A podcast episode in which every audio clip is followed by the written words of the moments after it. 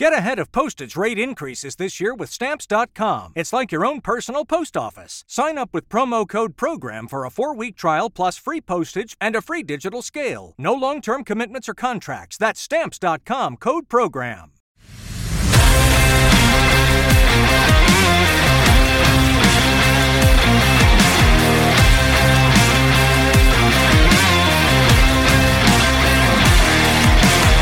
Hey, this is John Sadak, TV voice of the Cincinnati Reds, and you're up for Late Night Reds Talk. What is going on? Welcome into Late Night Reds Talk, the live show and podcast that loves the Cincinnati Reds.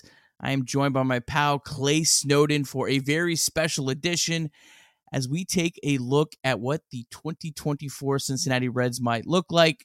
Uh, me and Clay have poured a lot of labor and love into this project. Uh, we hope that you guys will like it uh, just kind of taking a look at the future and seeing uh, what we think the 2024 team will look like, some th- some things we might like to see, um, uh, so, some different ideas that we have to uh, build the next great Reds team. Uh, so let me go ahead and bring in Clay Snowden. Clay, what's going on, my man? Hey, how's it going? Um, th- thanks for having me. I know that we love to talk about the 2024 team, especially with the way that the 2022 teams look this year. Well, we we do want to preface this. We haven't completely given up on 2023. Um, me personally, I think the Reds will probably kind of do the same thing they did this year. You know, maybe add some some Phams and some Solanos. I think they'll try to have a competitive team next year. Uh, but as you'll see, as we kind of get into the financials, we really think that 2024 is probably lines up more for everything else. So we're not we're not punting. We're not punting completely on 2023, but we think we're hoping 2024 is the year that things really kick in into gear. Before we do any any further on that, Clay, what is your thoughts on on 2023? Do you think are you a little different than me? Do you think they have any chance? No, I don't see 2023 as the year where they, you know, start building too much towards the future. I could see them adding one piece, and we'll get into that later. Um, they have, and we'll get into all this. I don't want to spoil it, but the money to kind of start building towards the future. So if there's a 2023 free agent that this team loves, they can sign that to a multiple year deal, and it doesn't really change the, I guess, um, window of comp of you know their competitive window. It doesn't really change anything. So I think 2023 will be similar to this year. But when I say similar to this year, I'm not even talking about a record. I'm talking about team construction. You know, that 3 and 20 whatever start really killed everything this year. I think they're more of a 500 ish, maybe a little bit below 500 team. And I think that's what we'll see in 2023. All right, very good. Well, before we go any further, I want to, as always, tell you about our friends at Bet Online, our partners here at Late Night Reds Talk, part of the Bleav Network. Bet Online is the fastest and easiest way to wager all your favorite sports, contests, and events with first to market odds and lines. Find reviews and news for every league, including Major League Baseball, NFL, NBA, NHL, combat sports, esports, and even golf. Bet Online continues to be the top online resource for all your sports information from live in game betting, props, and futures. Head on over to Bet Online today or use your mobile device to join today and make your first sports bet. Use our promo code BLEAV50, that is B L E A V 50. Again, that is B L E A V 50 to receive your 50% welcome bonus on your first deposit. Bet Online is where the game starts. Thanks as always to Bet Online for their continued support of Late Night Reds Talk. All right. Well, let's jump right into it, Clay. Uh, we are going to kind of take a dive into what we think the 2024 Reds will look like. First, I want to kind of uh, give everyone an idea of where the Reds stand uh, financially, as obviously that is a uh, a sore subject, but an important subject nonetheless as we kind of look at the future.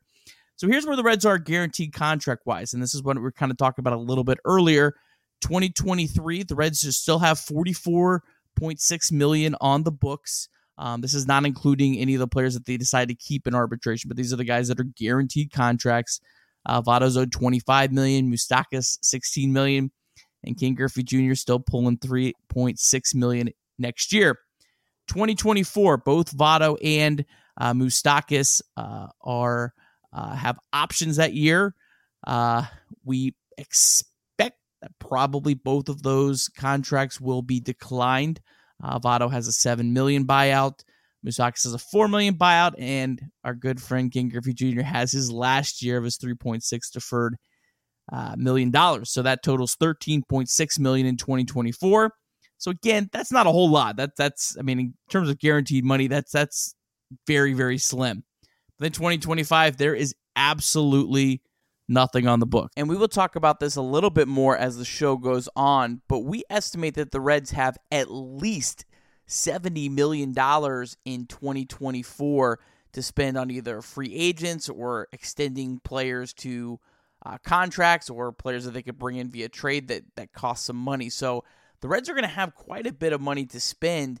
It'd be nice if it could be even closer to maybe 100 million, which would get kind of closer to the uh, 2020 payroll uh, pre-COVID. I've heard a lot about the word, the nasty word rebuild, and we're trying to avoid that here on the show. And everyone goes, "Well, this is the same thing as 2015." I don't think that's so. And if if you're watching here, if you see the graphic, the Reds had so much more money tied up at the end of 2015, going into 2016, 2017, into 2018 uh, in 2016, the Reds had 85.6 million on the books. 2017, 70.1 million on the books, and then beyond 2018. So this is not just 2018, but 2018 and beyond. And this is several years after, you know, the rebuild started. They had 260.9 million um, in in uh, guaranteed contracts beyond 2018. So the Reds are starting at a much much cleaner slate uh, than they were uh, back then. Another big piece is the farm system rankings. This is, uh, if you're watching, this is the Baseball America Reds farm system rankings over the years. Uh, Baseball America has not updated since the beginning of the year. So the Reds are at number seven right now, which is their best since 2011, uh, best before that since 2008. So it's been a long time uh, since the uh, uh, the Reds had a farm system that's good. Um, I know Aram has said he thinks they're probably closer to like a top five, maybe even a top three at this point. Uh, Aram Leighton, of course, our friend at, at justbaseball.com.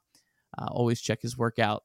Uh, but if you see, if you're looking at this graphic, I mean, the Reds have been in the the middle of the pack to the the back of the pack pretty much just about every year between 2012 through 2020. So this is a um, a much different system than we've seen uh, in quite a while, and there's uh, plenty of reasons for optimism with the Reds farm system.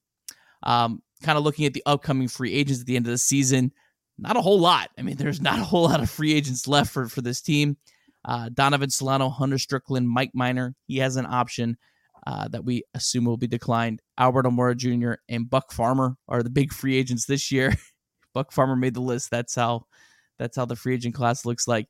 And then, of course, we already talked about Votto Moustakas, and then Luis Cessa is at the end of 2023. And then lastly, kind of just giving you an idea of payroll. Uh, if you're watching here on, on, on the show, uh, this is a graph of the NL Central payroll in the Castellini era since Castellini uh, uh took over as the uh, uh, majority owner of the Reds. As you see, the Reds have been pretty well middle of the pack in the NL Central, you know, kind of up and down. This is the first year that the Brewers have been ahead of the Reds since I believe 2012. The Reds have pretty much always stayed above the Pirates outside of uh, when the Reds were uh, really in the, the heat of their first rebuild. So, you know, the Reds have been above about 115 to 120 at least the last couple years. That's what we're hoping is the bottom of the, of the Reds as we kind of get into the next contention window. Uh, we're hoping that that 147 in 2020, the expected payroll, it didn't end up paying that much because of of, uh, of COVID. But we're hoping, you know, maybe the Reds can get back up to that 140 again. Um, it's hard to tell which direction they'll go, but I do feel pretty confident that they are going to be spending probably at least 120 million um, as we kind of get into hopefully 2024 and the next um, um, string of contention. So I will shut up after kind of you know giving you that rundown. Bring in Clay. Clay, what is your overall thoughts? Kind of looking at you know the Reds where they're at financially, where they're at uh, farm system wise. What's your kind of overall thoughts here as we uh, wrap up 2022, looking at 2023, 2024, and beyond? Yeah, I think it's important to really take a 10,000 foot view of this payroll. Um, as you can see from the graph on the screen, which those on Spotify don't get to see this beautiful graph that Nick put way too much time into. Um, they're usually around the middle of the NL Central. Um, this is not a team, you know, we we being Reds Twitter loves to talk about how cheap they are, and at times they are cheap, and I'm not going to deny that. But this isn't a team like the Oakland Athletics or some other teams that we've seen with, you know, the Pirates with, you know, 30, 40 million dollar payrolls. Um, there's another thing to consider as well. This all depends on how many young players are on your team.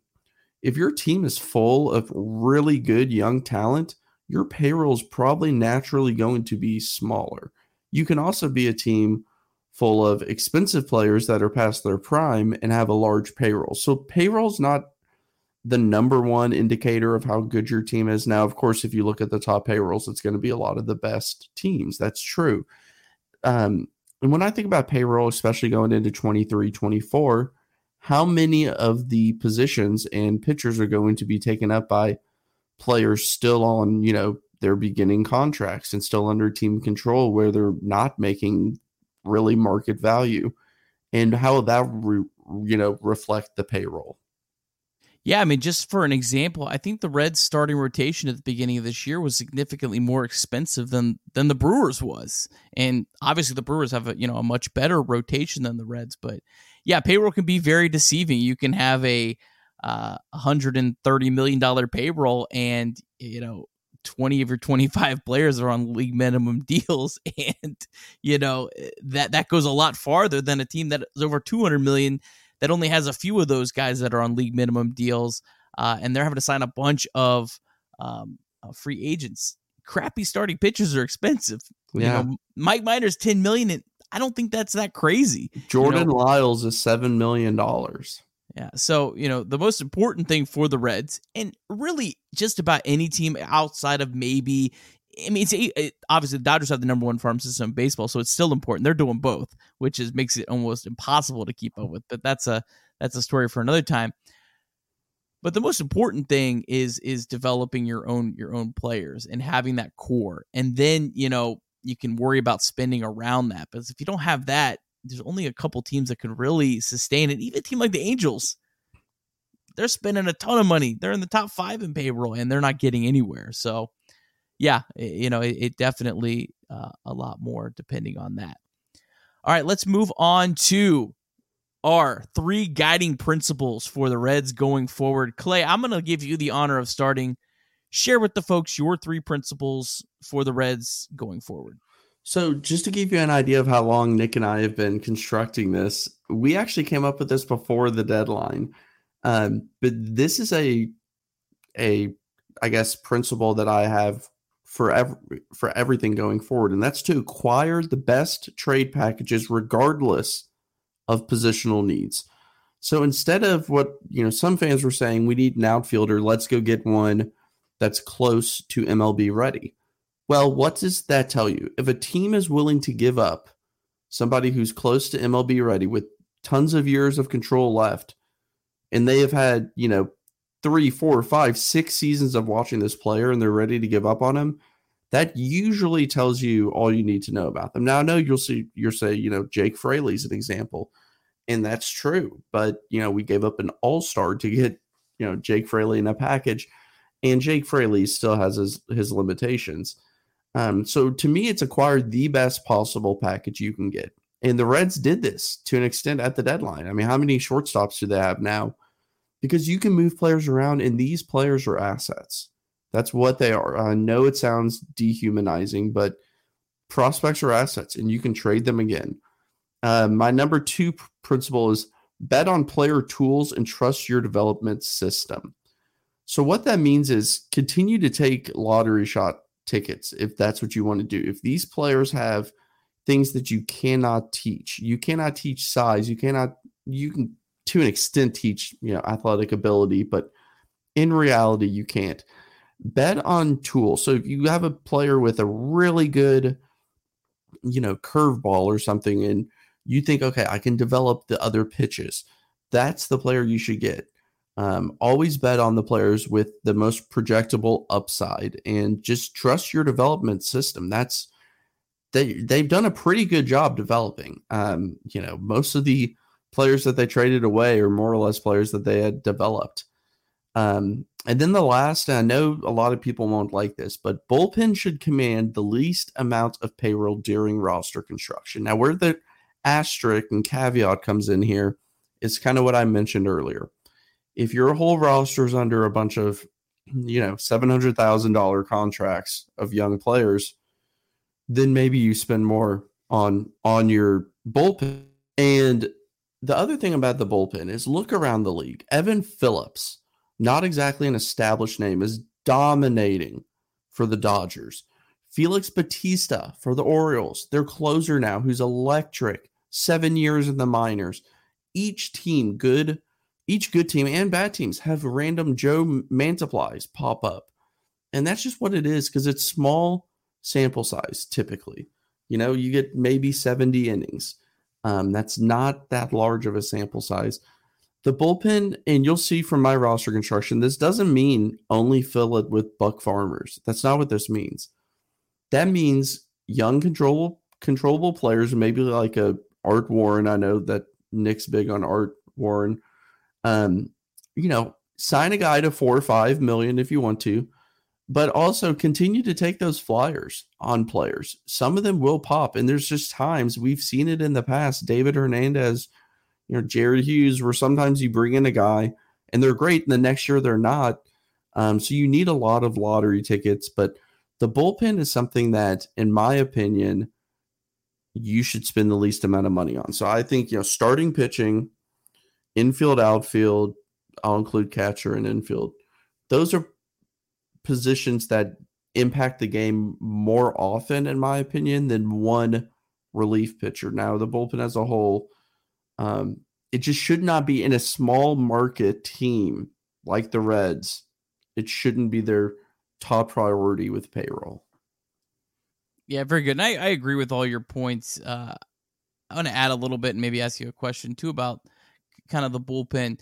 I view bullpen more as as a luxury. And if you're doing all these other steps well, you'll have more money left over to spend on the bullpen. Yeah. It can't, be, it can't be where you're, you're spending, you know, the, the, the majority of your money. And I maybe kind of look at the 2012 Reds team. They had a great core. They had Joey Votto, they had Jay Bruce, they had all these players that were, you know, not making all that much money at that point of their career and they were able to go out and um, acquire um, Jonathan Broxton and and Sean Marshall and Aroldis Chapman. Cost a little bit of money, cost some assets as well, but they were able kind of to have that luxury because they already had the other stuff in place. And I think part of the reason you don't want to jump the gun and and, and and if you don't have the stuff in place is a lot of times you can go out and spend a lot of money on a bullpen and it completely backfire. We saw it with the Rockies a couple years ago. They went and spent like 60 million on their bullpen and all three of the guys they thought were surefire guys all just blew up. And how often do we see bullpen pieces, especially on expiring deals, get moved at the deadline for not very much? It doesn't cost much. If you're a competing team, you can go out and get the Mychal Givens. We saw the Reds do it. Luis Cessa. you know, you can go out and acquire these. Bad teams always have at least one or two good bullpen arms.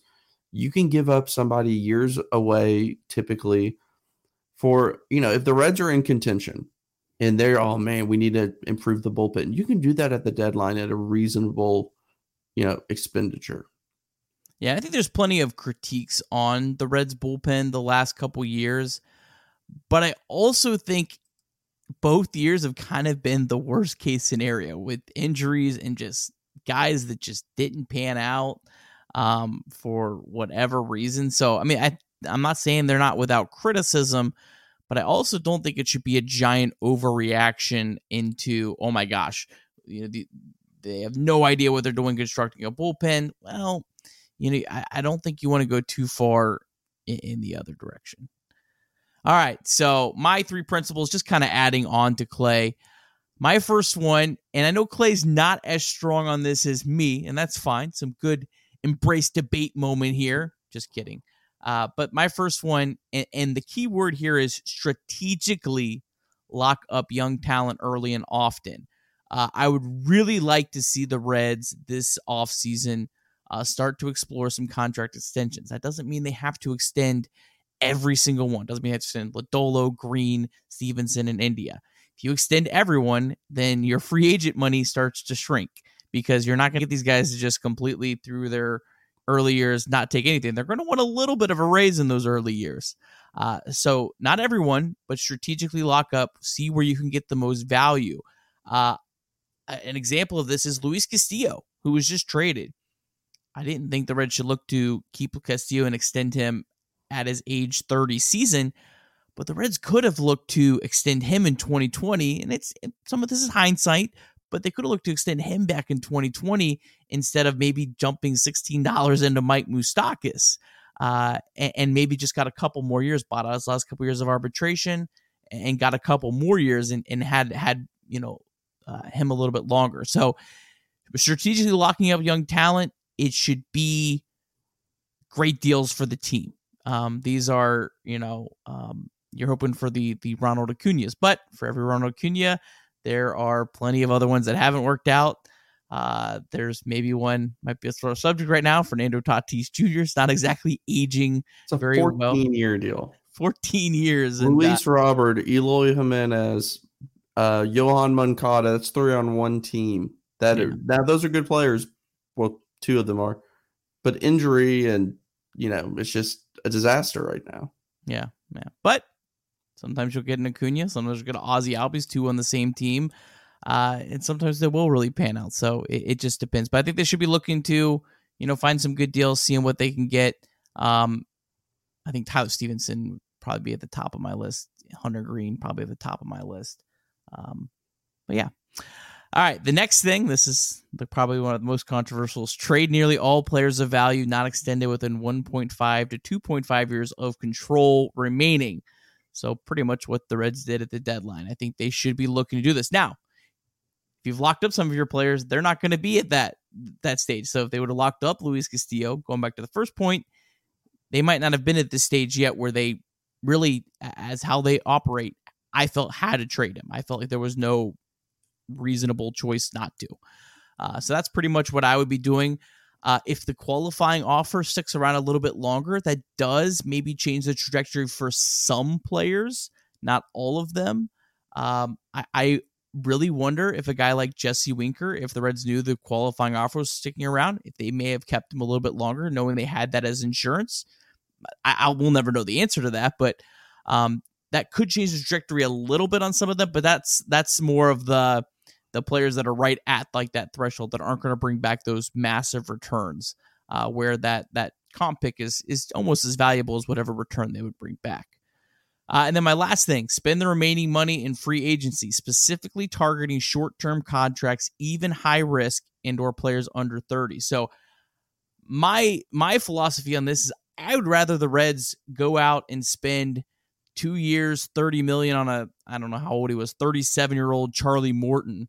So where it's only two years. It's not this, you know, you know, big, long pitching contract extension than like a 30 year old Luis Castillo for 200 million over eight years. I'd rather have those shorter. So if it doesn't work out, well, you're not stuck with a guy in a bad contract for years and years and years. Bad contracts equal rebuilds and that's what we want to avoid we want yeah. to avoid any and all rebuilds and if the reds do it right you don't have to rebuild look at the team that right down the road from us in cleveland they have a payroll a third of the reds and year after year after year they are competitive they're close to 500 they're competing for playoff spots because they're trading their players early and they're drafting and they're doing all these things that we're talking about yeah and I want to touch on your first point about locking up young talent. We all have to remember sometimes the player may not want to be locked up. Like it's not a video game where you just force contracts as long as the money looks good according to a computer. Um, I think too often as fans, we all assume every one of these players wants to stick in Cincinnati and wants to sign a long term deal and wants to um, not kind of bet on themselves in a way. Um, but I, I do agree for certain players that is smart. And if I had to add a fourth one here, and I'm only saying this because you mentioned Charlie Morton, mine would be never signing players over 35 years old. And I know that's like there's so many caveats to that and so many, well, how about Nelson Cruz or how about this? To me, it doesn't matter. Like I'd rather get burned on the 12 to 15% of deals that work out after 35 than sign up players that are not 35 and see the massive decline that typically happens. The only exception I would have to that is certain bullpen arms, um, just because of the wear and tear so much less than other players. But to me, stay away from 35 plus year old players, use the money elsewhere. Yeah, and, and the Reds have certainly made a lot of mistakes over the years. We're not here to say they haven't. But the one thing they really haven't made a mistake too often on is extending players. How many players have the Reds not extend have, have the Reds have Reds fans wanted the Reds to extend and it backfired?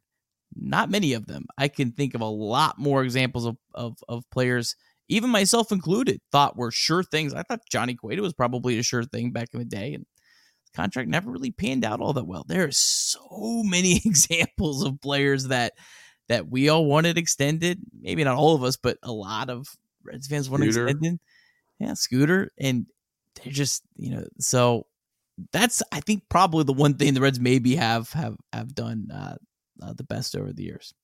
All right, so moving on. This is our 2024 arbitration estimates. I made up these numbers completely myself, so please don't get out your calculator and you know get me on this. Uh, I'm not an expert, but I just kind of looked at the the numbers, what other players in similar situations have gotten, just to kind of give you a rough idea. Uh, so here's kind of what we got. I'll just kind of run through this list. Um, um, I'm not going to explain the whole arbitration process as I probably would butcher it. Google arbitration, uh, but you have uh, one, two, three, and four. Um, basically, one is is the, the lowest level, so a player in arbitration one is not going to get as much. Uh, up to four is the highest. You can't go down. So once you're if you in arbitration one, you get 1.5 million. You can never get below that. Uh, but the teams also have a right to decline and basically let the players go every year. So we'll probably non non tender. If you've heard that term before and you were unsure, that's pretty much a team saying we don't think you're worth your arbitration number. Correct me if I'm wrong. Wasn't Kyle Farmer non tendered then re signed? Yep, he was non-tendered to re-sign like I think the same night. Yeah. Uh, two years ago, he was he was tendered a contract this past off season. But yeah, Kyle Farmer's going to start to get expensive. Uh, I have him at six point five million. Honestly, I could see him being higher than that. Um, by the time he gets, this will be his final year, twenty twenty four. Um, Nick Senzel, I have him at six. He's a crapshoot. He could go way up. He could go way down. I have no idea. That was my best guess. Uh, Lucas Sims at five million, Jeff Hoffman at four million, Tyler Stephenson at six point five million. I think he's going to get really expensive quick in his first year of arbitration. Uh, Jonathan India at four million, uh, at three, Antone at two, uh, Aramis Garcia at two, Aquino one point seven five, Barrero one point five. Barrero could could go up or down, but won't be that much because it's only his first year and then Fraley at 1.25. So I'd probably say, barring trades, because I think these guys do have trade value and the Reds could look to move them. I think Sims, Stephenson, India, Antone, Barrero, Fraley are probably your for sure still around. Um, I think I, am surprised Farmer's still on the Reds, to be honest, just because I think he gets so expensive next year.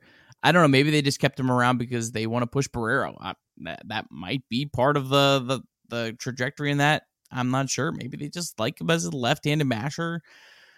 Who knows? Who knows? But uh, I do think I don't really care. You know, this isn't my money. They're not spending that much right now anyway. So if they're going to pay Kyle Farmer, pay Kyle Farmer at this point. It's not you know whatever. Um, but yeah, I, I kind of I don't see him. Senzel, flip a coin if he's still here. I I have no idea. I, I, really don't. Hoffman, I would be surprised if he's still here. He might get traded at some point. I could see him getting traded this offseason if there's a team that, that kind of wants him. Done. I'd love to see him stick around. Again, he's only made two starts though for the Reds as we're recording this, so I really, you know, don't know. And then Antone, I mean, I think he'll he'll he'll either be around or be very very cheap uh, by the time you know because he won't have pitched. So I think he'd still be in the system. Because he's not going to be making any money, right? Yeah, he's either going to be good enough to earn the money or not injured enough to not cost anything. So I think he'll still be there. I agree. I think uh, Garcia will be gone. I think Aquino probably doesn't make it that long. I love it. I, you know, man, he's got all the tools, and I just, you know, besides I think, the bat to ball tool. Yeah, well, he's got the power, but yeah, besides the bat to ball tool, yeah. And then I, I assume Barrero's here unless he's traded, which I could see Barrero by the time 2024 gets around getting traded. You know, as, as the Reds have a bunch of shorts coming in, and then Jake Fraley. We were high on Jake Fraley long before this recent hot streak. Hopefully, he's still got the hot streak going whenever we decided to release this. But yeah, any other thoughts on the arbitrations? Nope. Did we we beat it to death? All right. So here it is, folks. This is our 30 com- minutes in, you get the main event. The main event. This is the uh, projected roster for 2024 if the Reds did not make any trades or any free agents. Obviously, this is not what it's going to look like, but we do think this kind of gives you a general idea of of where we kind of think the Reds are. So let's start with uh, the rotation. We'll run it down. We just kind of give our thoughts on it. Clay, we'll, we'll save our free agent talk for when we go to our own. But so rotation, we got Hunter Greene at the top, Nick Lodolo, Graham Ashcraft, Brandon Williamson, Andrew Abbott. I'll start here. I mean, I, I love all five of these guys. I think these guys are are all have a lot of really good potential. I'll start with the top three if I'm if I'm if I'm betting, if I'm guessing, I'm betting two of those three turn out to be legit big league stars. One of them doesn't. Uh, I don't know really which one. I just if you're kind of look through the numbers of of players in those you know those type situations, that's probably how it it pans out more times than not. So not going to count on all three of those, but but I, I think banking on two of those guys to be legit big league starters, hopefully one of them to be at least kind of a star by that point, is maybe realistic. Clay, let's start with just those three.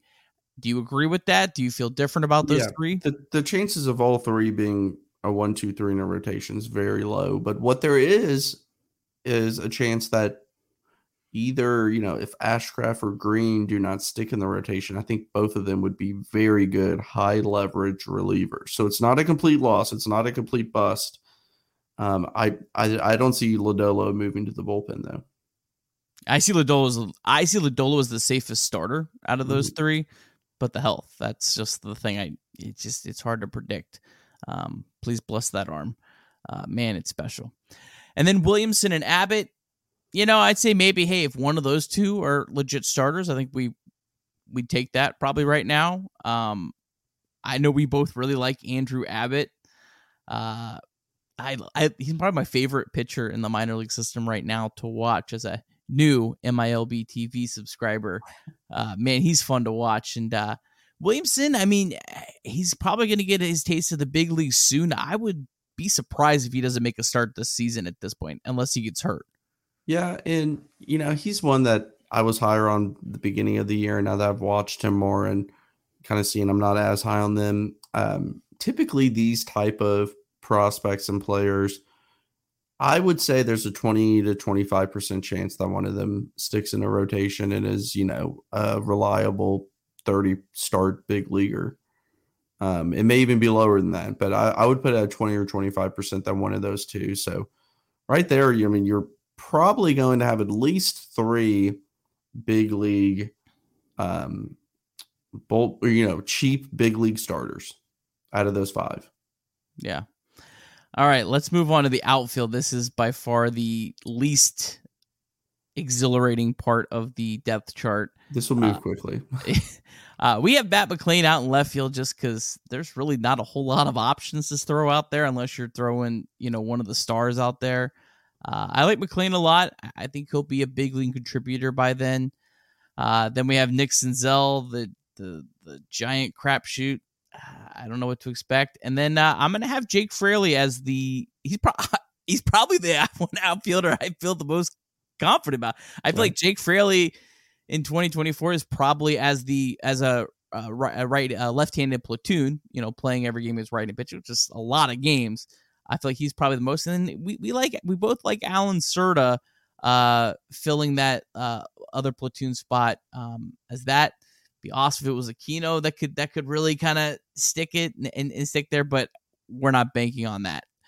Clay, what's your thoughts here on the outfield? No, I agree. And Cert is one of those guys who's going to bang or bust, in my opinion. So it's just time time will tell. He's not much different than Aquino, really. I mean, no. they're they're very similar. So I uh, will see. So that's the outfield. We have some ideas on how to fix that. We'll get to those here in, here in a minute. All right, the exciting part, the infield. Oh, this is exciting. Spencer Steer at third base, Elly De La Cruz at shortstop, Noelvi Marte at second base, Christian Encarnacion Strand at first base, and then we have Jonathan India at DH. We both have some ideas with him. We'll get to in a second. We felt that was probably the most likely spot to put him on here. Uh, caveat: I don't think we're saying India in 2024 is a full time DH, but we think they probably kind of mix and match him a little bit. Would be kind of our thoughts. This is Clay. This is the most exciting part of the Cincinnati Reds, in my opinion, going forward. Is this infield? Do you agree?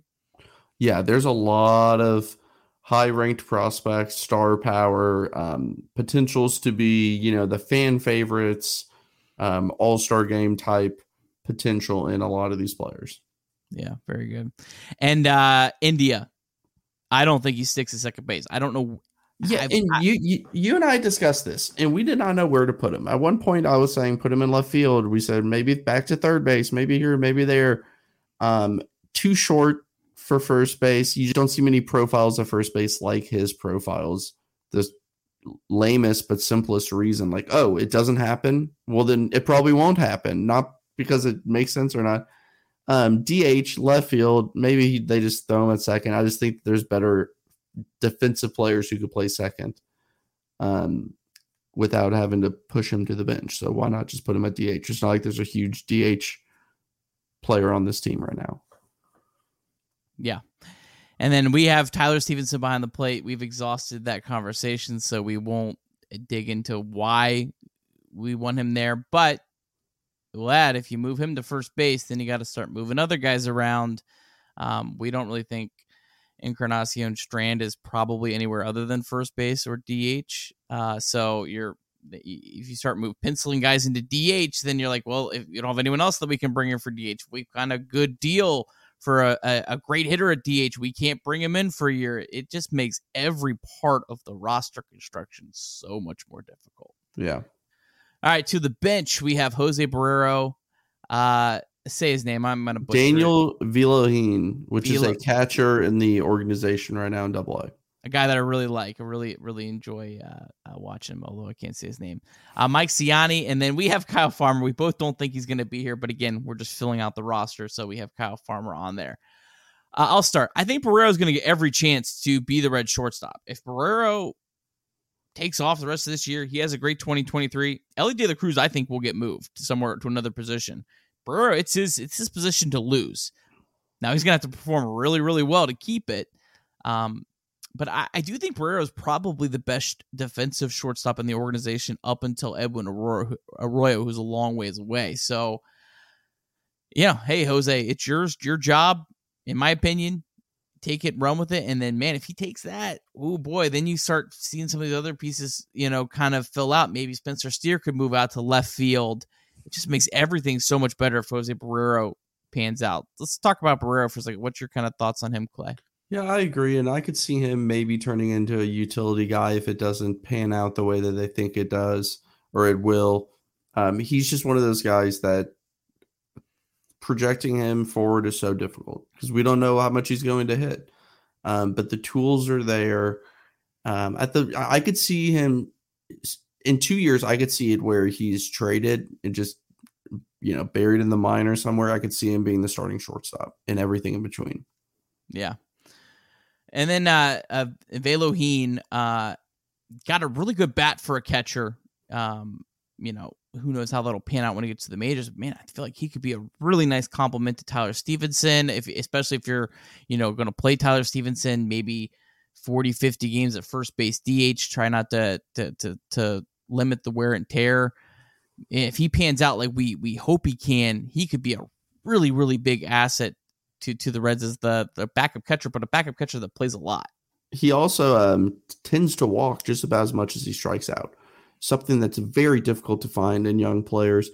Um, a really good arm behind the plate. I, I I just love him as the backup catcher.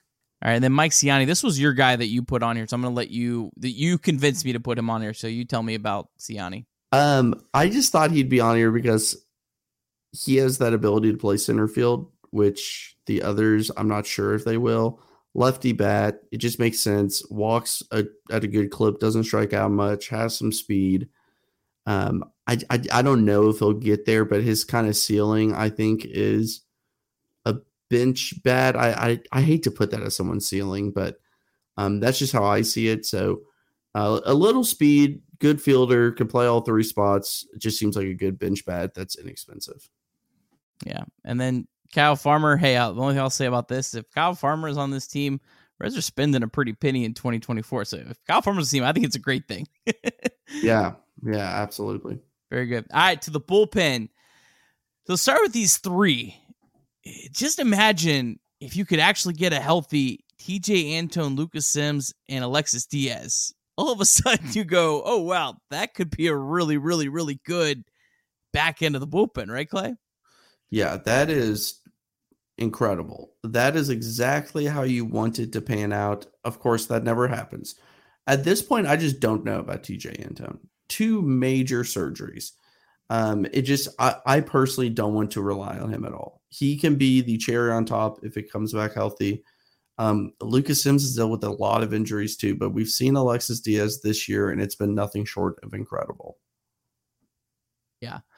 All right, and then kind of after those three, it's really a crapshoot. Uh, we have very different opinions, as you'll see, and we have our own teams here. Uh, we have Santillan, Warren. Just those guys are going to get every opportunity to stick. So um, it, those are their jobs to lose. And then uh, Joe Boyle, who's a fascinating player, just got promoted up to Chattanooga. He's a starter right now, but I think he probably profiles more as a can't reliever. throw strikes. So yeah. put him in the bullpen. Uh, but he could be he could be a absolutely lethal reliever, no question yeah. about it. How how fast does he throw? How hard does he throw? Hundred for sure. I mean, I don't know how much I trust all of the minor league um, guns, but uh, yeah, he he's right around hundred. And then Levi Stoudt, he is in Double A. Yep.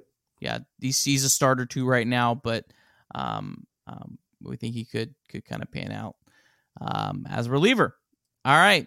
So before we get to our teams, here's kind of the other players we'll just kind of run through. We're not going to go too um, exhausted in this, but these are kind of the other players in 2024 that are under consideration. Uh, pitchers, we have Connor Phillips, Justin Dunn, Reiver Sanmartin, Jeff Hoffman, uh, Levi Stoudt, Vlad Gutierrez, Connor Overton, Ian Gibaut, Bryce Bonnin, Joel Kuhnel, Evan Kravetz, Richie Car- Ricky Karcher, uh, Clay of those pitchers. Who are some guys that you're looking at? Um, Reiver Sanmartin showed enough this year, or has shown enough this year that I'm definitely intrigued. Um, other than that, you know, Vlad, if Vlad is your kind of bounce up and down guy, someone's injured, fill in. That you could do a lot worse than that. I'll just say that. Um, Ricky Karcher throws gas and has a lot of movement. He also can't throw strikes. So that guy can put it together. And of course, Connor Phillips. I don't know just how fast he'll move, but they're moving him fast through the system, and he's looking incredible. And right now, probably looking like the best piece from the Winker Suarez trade. Yeah, I feel like if you're watching everyone below Overton, just a giant crapshoot. I, you know, flip a coin. Uh, Connor Phillips, I think you could maybe put him in that that category with uh, Abbott and Williamson as maybe like if one of those three are a legit start. I think you feel pretty good Mm-hmm. They're kind of in that mix. I think Phillips is really close. Um, I'm with you on Reiver Sanmartin. I would love for him to carve out a bullpen role. I just didn't feel like we've seen enough to put him on there, but I, I don't think he's necessarily that far off. Mm-hmm. Uh, and then the last guy, Connor Overton, he started out as kind of a joke. you know, when he started, yeah. he was pitching well. I mean, look at these numbers and like his field independent pitching, his xERA the last couple years, actually looks pretty good. So I hope he can get a couple more starts this year. He's gonna, you know, he's got the Red Sox control. I think through like 2027. Be awesome if if a guy like that could like carve out, be like a legit fifth man, and you could just kind of count on him. So, all right, the bats. We got TJ. This is not as exciting list. TJ Friedl, uh, Alex McGarry, Austin Hendrick, TJ Hopkins, Rece Hinds, Max Schrock, Tyler Callahan, Matt Nelson, and Aristides Aquino. Clay, who are you looking at of this list? I have little interest in this list. Um, TJ Friedl is just a less exciting Jake Fraley. Um, Alex McGarry has hit a lot of home runs. 24 year old in double A. Um, at least some intrigue there, but I, I'm not entirely sure. He kind of reminds me of the kind of the rise that like a Josh VanMeter had, you know. Um, TJ Hopkins has been hitting the ball well, but he's repeating the level that he was in last year. You kind of expect that. Um, I'm not the biggest Rece Hinds guy, not a Max Schrock believer. Tyler Callahan, I'm out on as well. I think Austin Callihan's even becoming more exciting than Tyler Callahan. At, with the Tortugas, right? Yeah. Um, Matthew Nelson, really an older college bad who hasn't hit, but um, is a solid defender in a keynote. uh, I'm not interested in any of these guys impacting the team. Yeah, I'm not. I, I don't have a whole lot of hope in that. Austin Hendrick, I you just hope maybe he's that guy that it just like flick clicks for him out of nowhere. Uh, good plays a good defensive right field. Um, but hey, oh, yeah, I just skipped over him. Didn't I? didn't even realize they did that. Yeah, he's been hitting a little bit better recently. There's just a lot going on with that swing that um, I don't know. You know, when you get a high schooler out of Pennsylvania, there's a lot of questions. Pennsylvania is a terrible state for baseball. There's no competition there. So maybe it's just going to take him years longer than we realized initially for a first rounder. Yeah, I mean there was a reason he was picked that high. So hey, you know maybe it'll just all pan out for him, and if it pans out for him, I think he could rise quick and get a shot called to the big leagues because he's been in the system a while. Uh, Matt Nelson would be the other guy I'm looking at. I could maybe see him being the backup catcher in 2024 if the Reds just decide to go for an all uh, defensive catcher. I don't think they will because I think they're going to not want to play Stephenson 140 times behind the plate. Uh, but I, what I've seen of Matt Nelson, very, very good defensive catcher. So um, he definitely at least has that piece going for him if, if the Reds decide to go that route. All right, let's move on to our 2025 and beyond, a much more exciting list. Um, I'm not going to eh, go through all this, but the, the bats, uh, Edwin Arroyo, Cam Collier, Jay Allen, Sal Stewart, we had a hard time kind of like those four. Wow, that, those are those good ones. Uh, Jose Torres also in there. Um, Logan Tanner, also recent draft pick. Uh, out of this list, who's kind of the guys you are are most excited about here, Clay? Yeah, Edwin Arroyo and Cam Collier are obviously the top two. Um, Jose Torres is kind of the forgotten guy that's still looking good, but um, Yerlin Confidan's a guy in single A, low A that I'm I'm pretty excited about. Um, has been injured a lot this year, but give me those top two, Cam Collier, Edwin Arroyo. There's definitely some good names on this list. Yeah, yeah. I guess you know, kind of echo that. I guess I'm interested. Does Edwin Arroyo ever remove Elly De La Cruz out of shortstop? Uh, that's you know he's uh, man he's an incredible defensive shortstop for everything seen. I love Jay Allen. I, would love to see him kind of put it all together and rise. Yeah, he just got promoted. Did he? Did he get promoted to high A? Oh wow. Okay. All right. They'll head head to Dayton. Breaking yeah. news. That'll probably be like five days later. Uh, but very good. Uh, then the pitchers. Uh, Chase Petty at the top of this list. Uh, Steve Hajjar, Andrew Moore just required in the trades. Uh, out of this list of pitchers, Clay, any thoughts on these guys? Yeah, a lot of these guys, the way that it's listed, it's about the way I feel about them. Luis Mey, if he could put put it together, he has some electric stuff. Just really has really struggled to put it together together, but he's in low A. Chase Petty, I really like. Um, I think he's going to turn into more of like the pitcher that man. I almost said Wade Miley, but that's such a bad comparison. But that type of thing where like you don't go out and expect him to get a thousand strikeouts and just you know overpower a lineup, even though he threw a hundred in high school. Cool. I I just picture him being someone who's really going to be enjoyable to watch pitch. Um, almost like a Dylan Cease is enjoyable to watch pitch just because he's crafty. There's some interesting names, but Chase Chase Petty's probably at the top of my list. Yeah, just I'm excited to see Chase hopefully rise to the system pretty quick. And uh, uh, yeah, I mean, hopefully, you know, take a spot in the rotation because I, I think he's got all the talent. So very good. All right. Here's uh, Nick Kirby's 2024 Red Legs. Da-da-da-da, drum roll. All right. So my rotation, start with there. I got Alex Wood. I was just kind of looking through the 2024 free agents. I was trying to find a free agent pitcher that was kind of like – middle tier, you know, not going to be. I don't think the Reds are probably going to go out unless they have multiple guys just, you know, blow up and they, they have like two starting pitchers they feel good about. I don't see them going out and and uh, getting a uh, front line starter. That Alex Wood might might be going. He's honestly just kind of a guy kind of threw in there uh, that kind of fit that mold. But that's kind of what I'm thinking of um, to add with that. I'm hoping Andrew Abbott's that fifth, but I think there's probably three or four guys that could maybe get into that. Uh, Ian Happ is my guy that I'm having take over left field. Uh, uh, just crushed the Reds over the weekend. This was built way before that. So, uh, uh, but yeah, I, Ian Happ just he's a free agent 2024. I think that he would fit the Reds so perfect. Uh, I think that would be a, a great fit for the Reds. Uh, and then yeah, the other guy I have, so I have Jonathan India actually at first base. I I don't know where to put him. I don't think he'll be at second base by then. Um, that's where I put him. And then Max Muncy is a free agent. I thought, hey, he'll be older. He's gonna be a lot older. Uh, but I think maybe he'd be a guy. Um, maybe if he has a bad year next year, might be a guy. Hey, I want to go to Great American, increase my value. Maybe the rest could get him on, you know, maybe a two or three year deal. Honestly, maybe kind of like a a Nick Castellanos contract the the first time around uh, in in 2020. Maybe he could be a, a, big bat that would just play really well at, at Great American. Um, I have Encarnacion Strand and Matt McLain on my bench. I think they probably find a spot. I just wasn't sure where who they they supplant. I could see McLain taking over as a center fielder. Um, I could see De La Cruz taking over at center field. They move Marte to to, to the uh, shortstop, and um, maybe India stays at second base, and then they have Strand in a first base or DH. So, uh, I didn't have Encarnacion Strand, but I think I feel pretty confident that he probably will be a close to everyday player by 2024 if, if things pan out.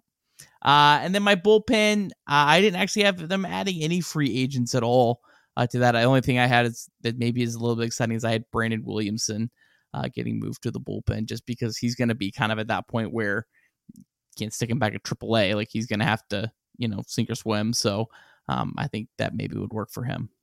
Any critiques to my roster, Clay? I love Ian Happ. I love that. Um, I've always just been a big Ian Happ fan for some reason. Alex Wood's kind of funny because he's good and bad. Like it just depends on when you get him, which year, you know, or, injured a lot. But I like Alex Wood.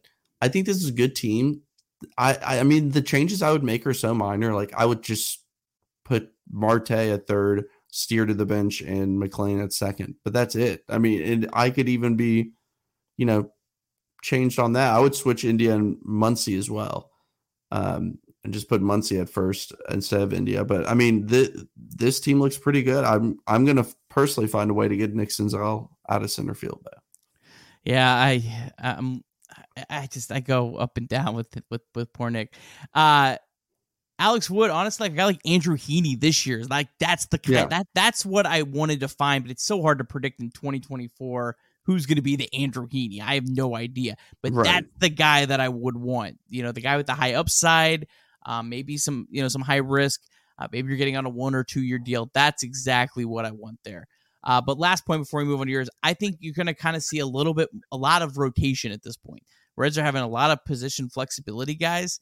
You know, maybe like Elly De La Cruz is supplanted as a shortstop, but guys like Spencer Steer, maybe they're playing third base one day, maybe they're playing left field the other. Uh, Jonathan India, maybe he's like actually like Max Muncy, who I have on my roster. Maybe he's like Max Muncy is now, where he plays some first base, some second base, some DH. Um, you know, wherever you can kind of get him in the lineup. But obviously, if you have him at first base, DH, it makes your defense that much better on that day. Uh, I think you're going to start to see a lot more of that with the Reds coming up. And uh, that's something I've been a long advocate of. All right, Clay Snowden's Red Legs. Here we go. Whoa, Clay. World Series roster right here.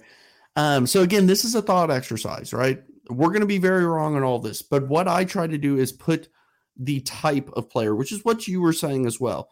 Um, so it may not be this exact player, but think that profile, think that level of player, right? So my rotation: Greene, Lodolo, Ashcraft, Brad Keller of the Kansas City Royals. Why? Because he's not going to be super old. He's flashed at times. He's pretty good. He's a vet. He won't be too expensive. And he'll be able to at least eat innings and be a respectable major leaguer. That's kind of the type of player. I just chose Brad Keller. Sue me. Andrew Abbott at the end there. Um, my outfield is Spencer Steer and left. I'm not married to that. 2023, I cheated free agent Brandon Nimmo in center field. Dream scenario. We all know the Bruce story. The love Bruce Nimmo. Love Nimmo. Nimmo can become the leadoff man if need be, um, and fills that massive hole at center field, one of the most important positions in all of the sport. Right field, Jake Fraley, Allan Cerda. That's a platoon. I'm going to touch on that in a bit. In the infield, around the horn, first base, Christian Encarnacion Strand, power bat. Matt McLain, I think he's going to be a second baseman. That's just how his profile fits. Elly De La Cruz, superstar shortstop. Noelvi Marte, young Manny Machado, right? Isn't that what the kids are saying? Behind the plate, Tyler Stephenson, DH Jonathan India. My bench, Jose Barrero, kind of the infield Swiss Army knife, I think. And perfect example. Oh, if somebody needs to get a break at third, maybe you move Steer to third. India to second, McLain to left, or whatever. Randall Grichuk, this is a guy who I want on this roster, and Nick can't understand why. I made him change it last minute to get him on. I actually think Grichuk would be a great platoon if Cerda doesn't pan out. Um, he can play all three outfield positions. Right now, he's making 10 million. He's going to come way down on that once his deal expires um, with the Rockies. And he's the type of guy that could put up 20, 25 home runs. Um, he won't be uber expensive. He's okay in the outfield, a vet. And I, I think that's where things start to change is we can't just fill this roster with a bunch of young guys, which is pretty much what we've done. But um, you are you are going to see some vets signed. And I think Grichuk, okay, let, let's say Spencer Steer doesn't work out and left. Okay, well, now you have a starting level left fielder as well. I just like the insurance he provides. I like the power he can provide, and I think the contract will be good. And here we go. I'm spending some money on the bullpen. Phil Maton, um, right now with the Astros, formerly with Cleveland, a vet, a really good player, um, somebody of that caliber. Get an established guy who won't cost $10 million. Brandon Williamson's a lefty. I would rather replace that with any vet lefty. Hell, you know, somebody like a Drew Pomeranz type career arc. Not Drew Pomeranz, but that type of career arc. Um, Levi Stoudt, maybe somebody who can eat, eat a few innings. There it is. That is the 2024 Red Legs for me. What what's the win projection total on this? 112? I think they're pushing the Mariners, the the, yeah. the 2001 Mariners for sure. Yeah, no, I love I love Nimmo, love Nimmo. It, you know, if they could get him, I think that'd be the kind of. I think if they're looking at a guy this off season, he'd be the kind of guy if if he maybe falls on the market a little bit, maybe able to get a good value contract out of him, um, or anyone kind of similar. And uh, all right, well, that's about all we got for this show. Clay, any final thoughts? No, it seems kind of foolish that we're talking about something two years down the road in August. But hey, that's where the Reds have put us. It's an exciting time in a way to be a Reds fan. It all just depends on your mentality. Like you can choose not to be excited or excited about the future. It's, it's literally up to you. And I don't really care. Either one you choose is fine. But um, you and I are both choosing to be excited about this team. There's plenty to be excited about. And um, I really hope that they make that type of move in 2023, a Brandon Nimmo type signing. A hey, fans, listen, we're serious. We really are. Here's some money. We're going to show it. Established player. Um, start to build confidence in the fan base and in the locker room. And some of that too, I think, could also be built on some some extensions as well. I think right. that that sure, could also sure sure. And and it should be. I don't. We don't ever want the Reds to be doing things strictly for to, to make fans happy because that's yeah. never a good strategy. But I think you could be kind of kill two birds with one stone. You go and you uh, extend Tyler Stephenson this offseason. Hey, and you know what? Both India and Stephenson might be a good year to to to extend them. Last year, maybe not. They're kind of high off those those big big breakout seasons. This year, they kind of have have seen how ugly baseball can be with market. injuries, and you know, hey, maybe they're like, okay, yeah, I'm a little more open to an extension than I was uh, uh, 12 months ago. So, well, Clay, this has been a blast. Thanks so much for. for yeah, I uh, love this. As always, uh, if you have not subscribed to Late Night Reds Talk on YouTube, Apple Podcasts, Spotify, wherever you get podcasts, please do that. Subscribe, uh, like, smash the like button, review, all that stuff. Give us five stars, helps us uh, grow the show, and hopefully continue to uh, provide you more content like this. All right, for Clay, I'm Nick. Thanks for joining us tonight. Go Reds.